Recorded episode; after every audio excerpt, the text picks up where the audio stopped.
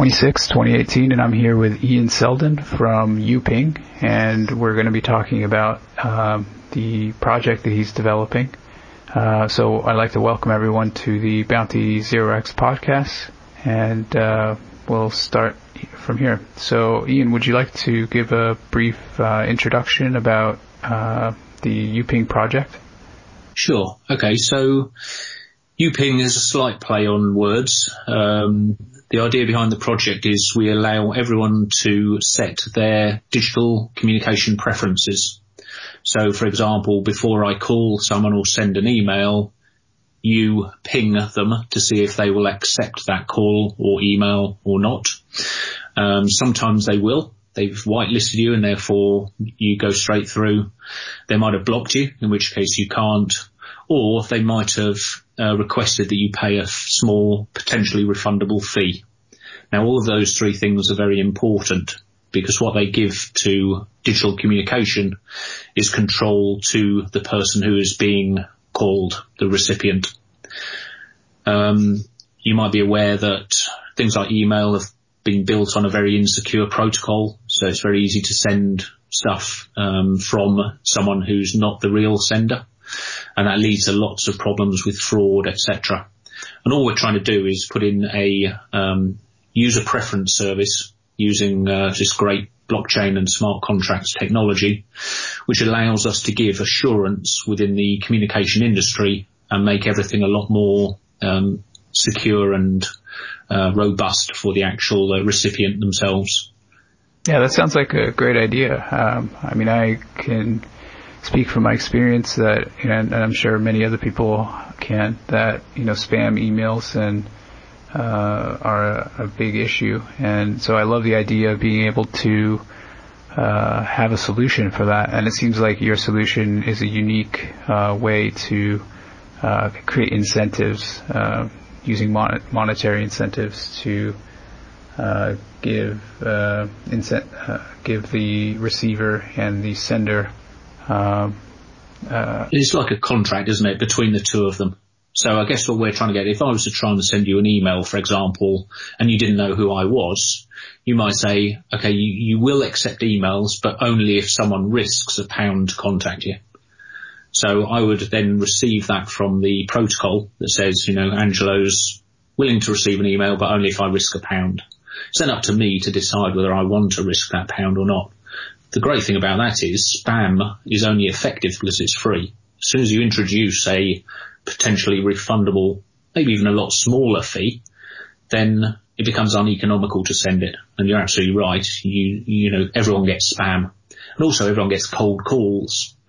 Um, once we get that in place, actually it goes on to some really interesting stuff that maybe will come out later, but you know, digital content.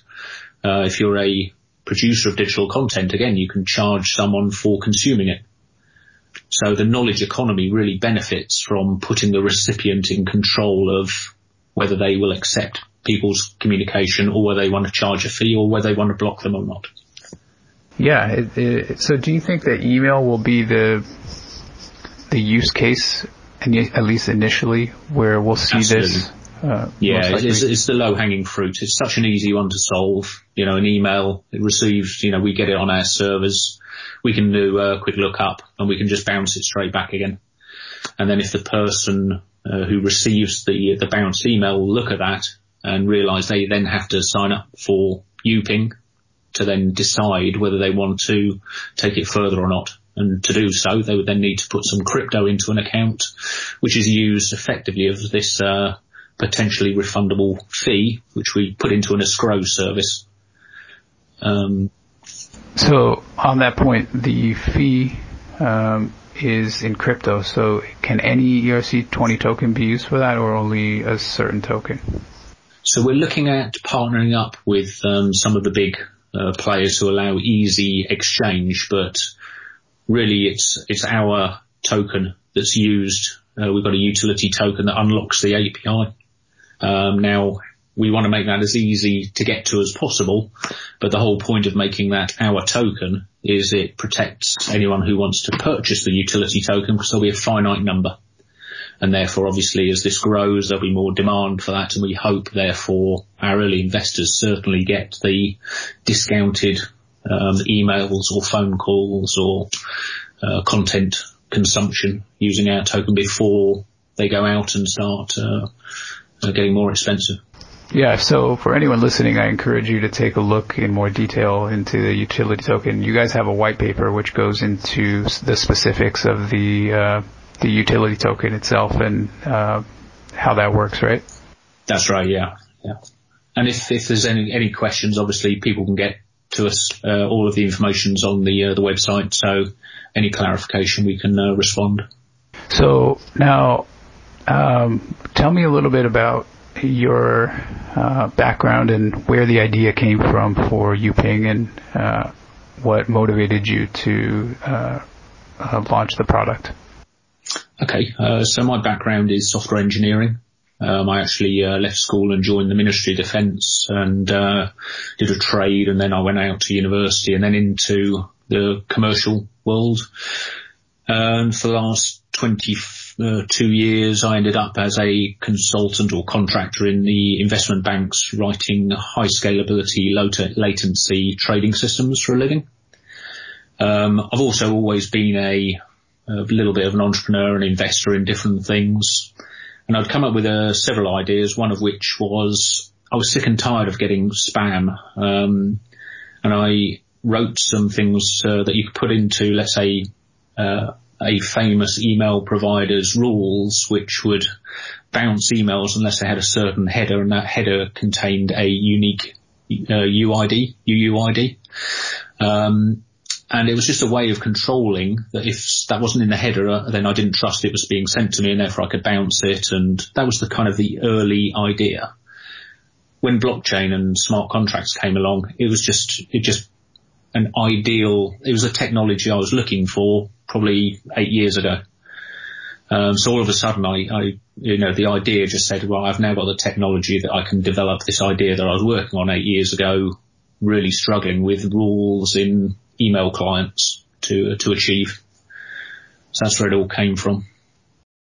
Yeah, it makes a lot of sense, and it seems like the cryptocurrency uh, and blockchain uh, ecosystem uh, would fit into this nicely because uh, I guess prior to that it would be a lot more complicated with uh, having to onboard uh, payment processors for the the fee and so we, we didn't even yeah we we didn't even um, introduce a, a penalty fee at that point it was purely effectively these large randomly generated numbers that would be uh, included in the header of the email that was sent that we'd then look at. And if it wasn't there, we knew it what didn't come from someone that we trusted. If it was there and it didn't match one, then it wasn't trusted. The only problem is obviously over a certain amount of time that could be intercepted, and therefore we had to have this periodic recalculation uh, of all of these numbers, and therefore it's this massive hash map that everyone had to maintain as soon as blockchain came along, well, that was great because so all of a sudden people would, and certainly crypto, you'd have an account, um, and therefore when you've got account, it's all about uh, public and private key encryption. So we've now got a way of the sender signing something, uh, the recipient creating or signing something else, uh, creating what we call a, a, JWT, a JOT. It's a fairly standard technology in, in the, uh, the web world. Uh, and once you've got those two things, you've got an assurance you're being contacted by someone because they must have signed that message so we know who they are. The recipient creates the JWT that cannot be tampered with when the sender gets it back. And then the sender then can decide. Uh, we also send that through to our escrow service so if they decide to proceed, we've already got the record that we can then um, put in that uh, fee um, into the escrow service that could be refunded if the recipient is happy to receive the email. And that's where it developed. So, uh, can you exp- give me a brief uh, uh, idea or vision of how you see this being implemented for users on the for like the so we uh, in the case of email, for example, let's say uh, I'm a spammer and I send you an email. Uh, I would then be notified uh, via my email client that uh, the receiver has a uh, spam protection, I guess. Spam protection, and that in order for the email to go through, I would need to uh, you know, fund my uh, account and uh, put in escrow of a certain amount of tokens, and then once I do that, only then will my email uh, be received by you. Correct, and then I can decide: do I still want to accept that email? You know, you've paid the fee. I'll at least read it now. If it looks like it's you know, a marketing email that I'm not interested in, I'll probably just keep the money and do nothing with it or even blacklist you to say if you send me another one, you won't even get a chance for it to come through. If it's something I'm interested in, I'll whitelist you and you get refunded your uh, tokens.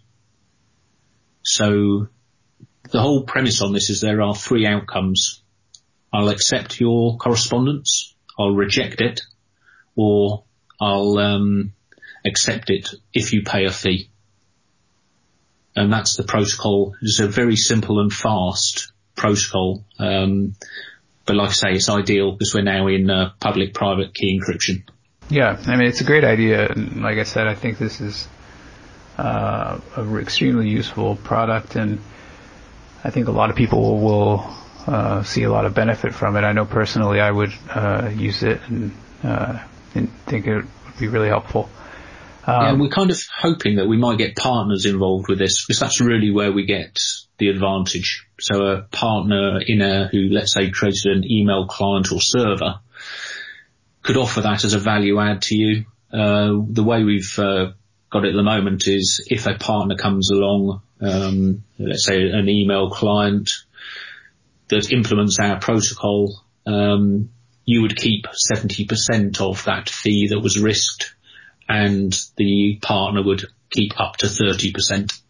So they benefit. They've got a new revenue stream. You're happy because you've got security around who's contacting you, uh, and potentially a revenue stream. You know, knowledge workers, you could set up helplines, for example, without having to pay a um, communications provider now. It's all within your own remit to charge what you want. So knowledge economy can grow, partners can earn new revenue, and uh, hopefully we'll get a lot more robust uh, digital communication. So have you guys started working with industry partners and uh, have you signed any partnership agreements with uh, uh, email or telephony providers? No, we're very, very uh, new. So what we're working on at the moment is um, a little alpha, um, which we're going to put out there, which is our servers, which are going to demonstrate how it works hopefully at that stage we'll be um, introduce some more uh, people in the communication industry, and once they can see it, they'll realise it's very simple to add it to their uh, software or their products, and that's hopefully where we'll see um, uh, more rapid industry uptake of it. So in the most obvious case, and I think Gmail is the most used email client. So for Gmail, would you need to partner with Gmail or would you just be able to build like an extension that end users could install um, in their browser? Uh, like for example, there are some other in-app uh, extensions that work with Gmail, like Boomerang. So is this a type of tool that could be um, uh, installed directly by the end user, or is it something that needs to be um, uh, enabled through a partnership with Google directly? Um, I'd need to take a look at uh, each of the email clients and work out whether it, it's possible to um, use the integration software. Um, obviously, the partners themselves to do it um, would be far better. Um, because don't forget, there's several API calls that need to take place. Um, there's a certain amount of caching that we can put in place that you would potentially lose from the client. Um, so I think what we'd need to do is we'll get our um, alpha ready so people can actually see it uh, working, and then it would be a case of having those discussions. But we'd also um, start looking at if there are there are better ways of integrating. Um, yeah, sounds good. So tell me about uh, your team now. Uh, I see that you guys have uh, a talented group of individuals who are working on this. Uh, how many people are, are working with you? So we've got a team of seven technologists at the moment. Now they're still in kind of part-time phase. We really need to get our pre-token sale going to get some of them uh, dedicated full-time. So the idea is, I mean, these guys are you know, uh, very senior trading system developers. That's what they do. They obviously earn a lot of money doing that and therefore we need to have a certain budget to be able to tempt these uh, excellent coders in, which is what we need to really uh, push on with the system. So the team itself is uh, mainly part-time. There's uh, three of us full-time on it. Um, we want to get the seven devs working full-time because that means we can then really start delivering the, products. We've got quite a lot to do by Q2, so we're going to have to do that probably partially part-time initially. Um, but again, this is the great thing about ICOs. You know, if you've got a genuine product that you want to take to market, these, it's, it's like a breath of fresh air. You know, all of the hoops you have to jump over for VCs.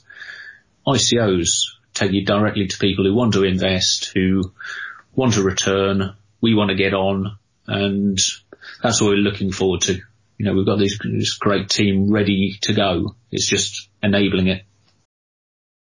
So for anyone listening right now, if you want to get involved and you like the idea of YouPing and the problem that they're solving, um, YouPing has uh, launched a bounty campaign on uh, bounty0x.io. Uh, there are currently uh, approximately 10 bounties on the Bounty Zero X platform posted by YouPing. Um, and the bounties consist of uh, white paper validation, um, Reddit posting articles, uh, translation of your white paper, uh, preparation of original content about YouPing and posting it on various websites. Um, so if there are people listening and who have uh, an interest in participating with uh, YouPing and helping the team out, um, they can go ahead and go over to alpha.bounty0x.io where they can uh, apply and make submissions for some of the bounties that are currently available. Um, and uh, rewards obviously are being offered by by YouPing in the form of U, uh, YPNG tokens.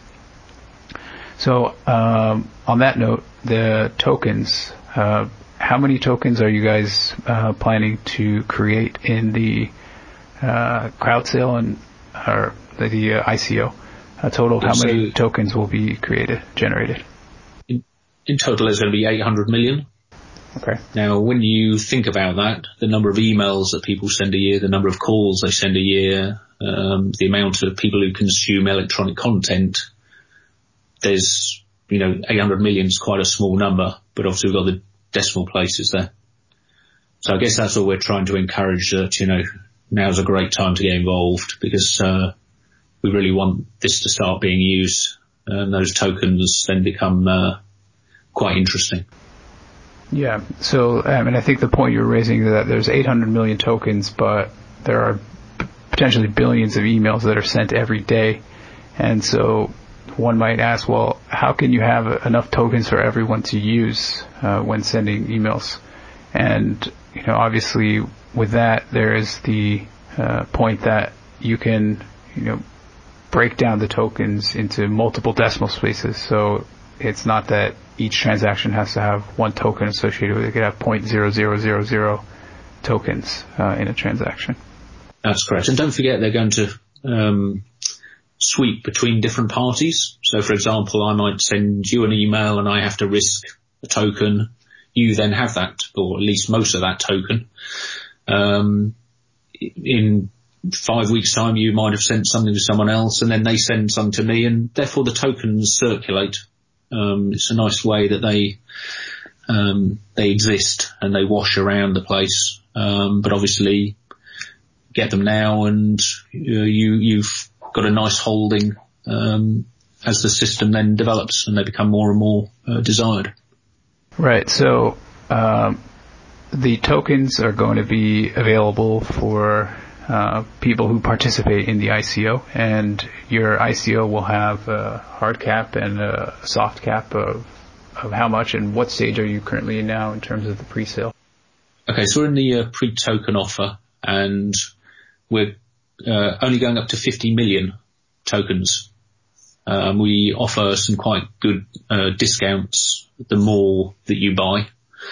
Um, so please take a look at the website, uh, register, have a look, um, because it will tell you um, where you are there. But again, only 50 million, which equates to five million dollars. We're we're tying it to uh, dollars because we we don't want to be in the position where you know the underlying Bitcoin or Ethereum is fluctuating. It's easier for people to I think to think about it as ten wiping coins equals one dollar, so they equal ten cents. We do the conversion for you, keep it nice and simple, um, and then you know when you've hit um, a barrier that gives you a better um, discount.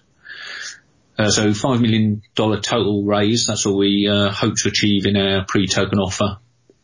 And then we go into the main token sale. Uh, we'd like to be in the main token sale when we're out in Dubai uh, in April. Um, talking to industry peers, talking to some great investors will be there as well. Um, and we'd raise another, uh, we'd put another 450 million tokens of, make them available then and the rest we're going to hold back just in case the market needs some uh, dilution.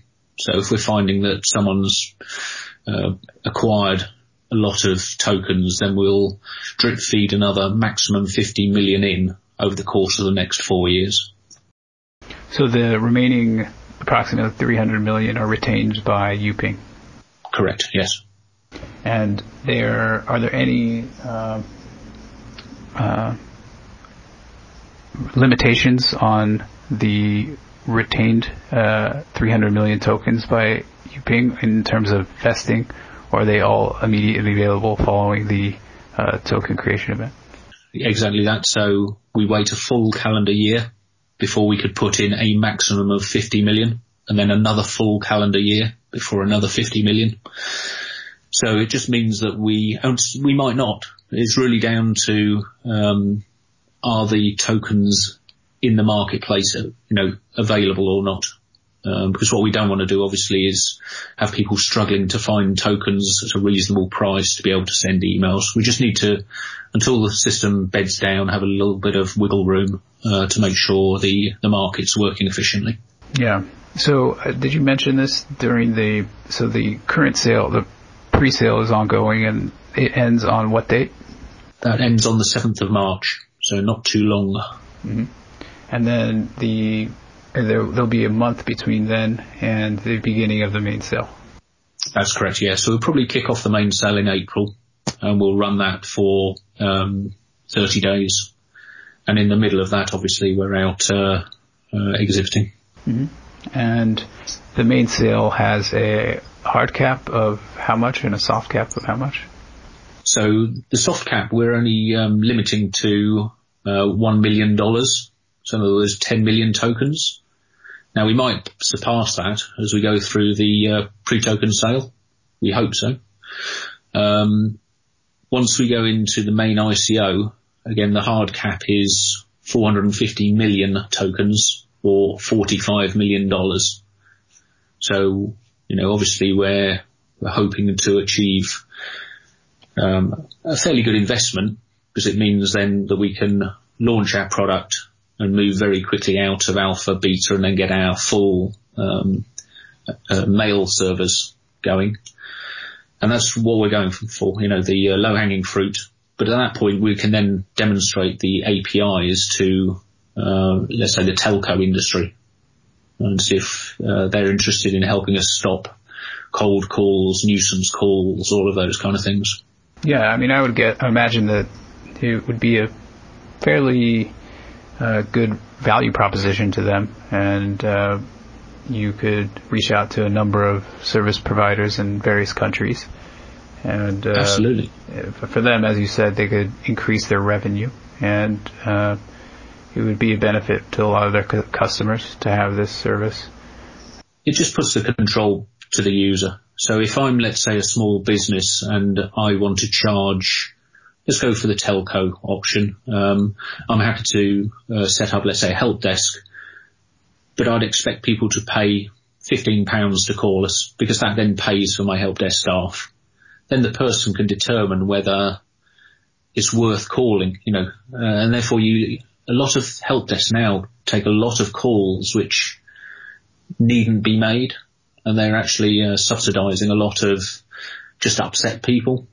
Um, and therefore that might filter out some of that for them. But if you put it in control of the uh, the business rather than them just having to take out a premium rate number where the telco makes a small amount, the telcos might find actually that they get much more value by giving the business or the user control of how much they want to charge because they know their market. And that's really what we're trying to talk about in the knowledge economy. Give the user control and actually it could profit, it could be profitable for everyone. So you are launching the alpha or the, the MVP of the uh, product itself and what features will that have? So we're really just focusing purely on email and it's really going to be a case of someone sends an email if they are not using a YouPing account or someone an account using our API, then when it reaches the recipient, if the recipient has the default preferences set, that message will get bounced back with a small um, requirement to send uh, uh, some tokens. And then once that bounce email comes back, it's then up to the uh, sender to decide if they then want to open an account with us so they can then forward on that email. And when you think about it, it's not a bad marketing proposition because everyone who's sending an email who hits one of our genuine users is going to then get this response back and invite them t- to log in, have a look, see if they want to set up some crypto. So it's kind of a self-fulfilling uh, marketing strategy. Yeah, exactly. That makes a lot of sense. And will the uh, users purchase the UP, the YouPing tokens through your site directly, or will they need to go to an exchange to purchase them? And will you have uh, MetaMask interacting with the user, or is that still? I, I know these, a lot of these questions are still to be decided, but do you have you guys decided that, or is it still uh, being you know in, in the process of being finalized? Yeah, we're still in the process of working out the most efficient way. You know, we've looked at some of these other great platforms out there, you know, like Waves and Bankera, and we just need to find the right fit that makes it really convenient. Um, because when you think about, you know, if, if you really pare it down to what we're providing, you could almost say that for emails, we're a digital stamp. For um, telephone, we're a digital exchange fee and therefore we need to be able to convert very quickly from either fiat or another crypto into those so that people can just send digital correspondence and not have to worry about uh, tracking us down in one particular place. Uh, so we're giving a lot of thought to that at the moment. We just want to make it as seamless as possible, but obviously maintain the investment that the uh, the investors are making. Yeah, and there's some uh, new products, and uh, we can talk about this after the show that I could suggest that I've, I'm, I've uh, learned offer the ability to purchase cryptos directly through a website, sidestepping the, the cumbersome exchange process. As many people know, we want to let people uh, have the tokens or uh, have uh, ownership of the tokens without having to first go through a lengthy process of going to an exchange and purchasing them. So there are a lot of innovative solutions to that. Uh, I'd love to talk about those because we're, just looking for that frictionless. I, I, like that term. It should be frictionless. You know, you just want to send an email. You don't need to then spend half an hour signing up for accounts and you know, etc. So, yeah, that'd be great to have a, a, chat with you afterwards. Yeah, and the transaction costs uh, associated with that. So, are you going to be going to the blockchain every time that an email is sent? No. So, uh, the the advantage of the blockchain is it gives us an audit, and it says that counterparty A has contacted counterparty B. That's as far as the blockchain really goes. The other things we get, though, you know, the, the benefits we get uh, really are kind of around the crypto as well. And it, again, it's all about this uh, public-private key encryption. Both the sender and the recipient who have an account with us get to sign a certain bit of information. Um, so it all kind of ties together. We've got the um, the encryption, which gives us the um, the security that counterparty A genuinely is counterparty A, and counterparty B genuinely did say they they wanted a certain uh, resolution, whether that's accept, reject, or fee. Uh, blockchain is our audit, uh, which enables us to keep track of things, and then obviously the smart contracts are the escrow service. So really, this technology, uh, it couldn't have landed better for us because we've got the three things that we need. Um, so yeah, it was a great revolution. Yeah, for the system-wide architecture, a lot of the considerations involve the you know the user experience, and you know the blockchain has limitations with uh, latency and transactions per second. So whenever choices can be made to, um, you know, place the you know the experience of the user and to make it a better experience for them, I think you know you need to find that balance between you know going to the the blockchain and asking them to perform a, a, some actions on the blockchain, which may take some time, uh, versus just having a lot of things happening in the background. So to the to the end user, it seems like it's a seamless process, and so not everything needs to be uh, sent there.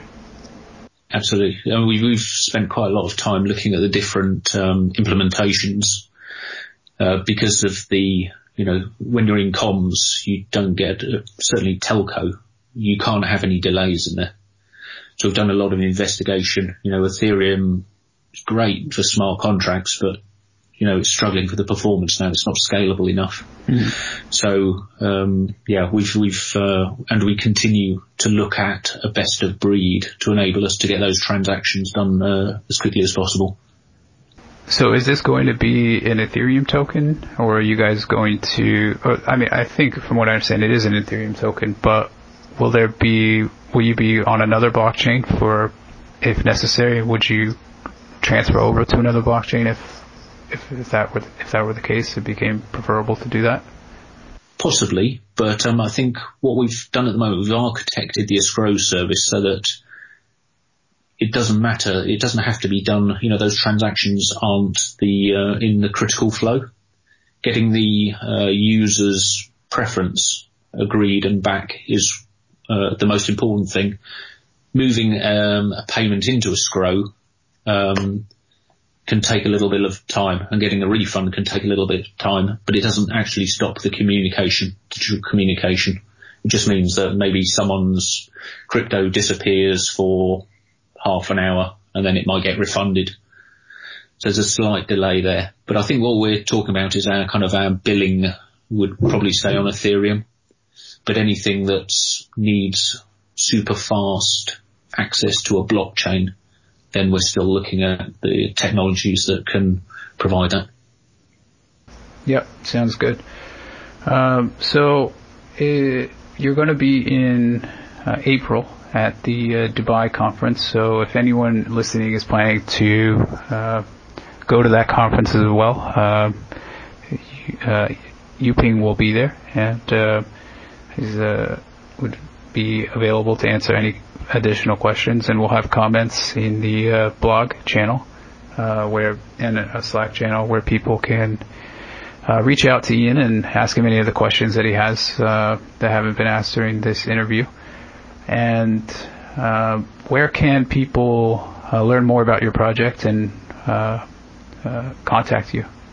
Okay, so if you just go to our website, which is https colon slash slash, and YouPing is spelt Y O O P I N G, so Y O O P I N G dot com. Go there, all the details are there. Um, like I say, drop us any uh, questions you have if you are out in Dubai, April 16, 17 at the World Blockchain Forum, uh, we're gold sponsors there. Just drop by and say hi, um, and we'll tell you all about it. Sounds great. Uh, so is there anything else uh, that we haven't covered that you want to mention uh, during the call? I don't think so, Angelo. Um, just that we're really, you know, excited about the product and we just want to get it off the ground. And uh, if any people out there are interested, don't hesitate. We're a friendly bunch, so drop us a drop us a line. Great, sounds good. It was a pleasure talking to you, and we're looking forward to um, the development of your project and following you closely. And we'd love to have you back on the show, the Bounty Zero X podcast, uh, as your bounty uh, campaign progresses. And just a reminder to the bounty hunters, they can complete the bounties on the platform at alpha.bountyzerox.io. Um, we'll follow up again and uh, wish you the best of luck in the future and uh, the best, most success uh, with the project. So thanks again. Great, sir. Angelo, thank you very much for your time.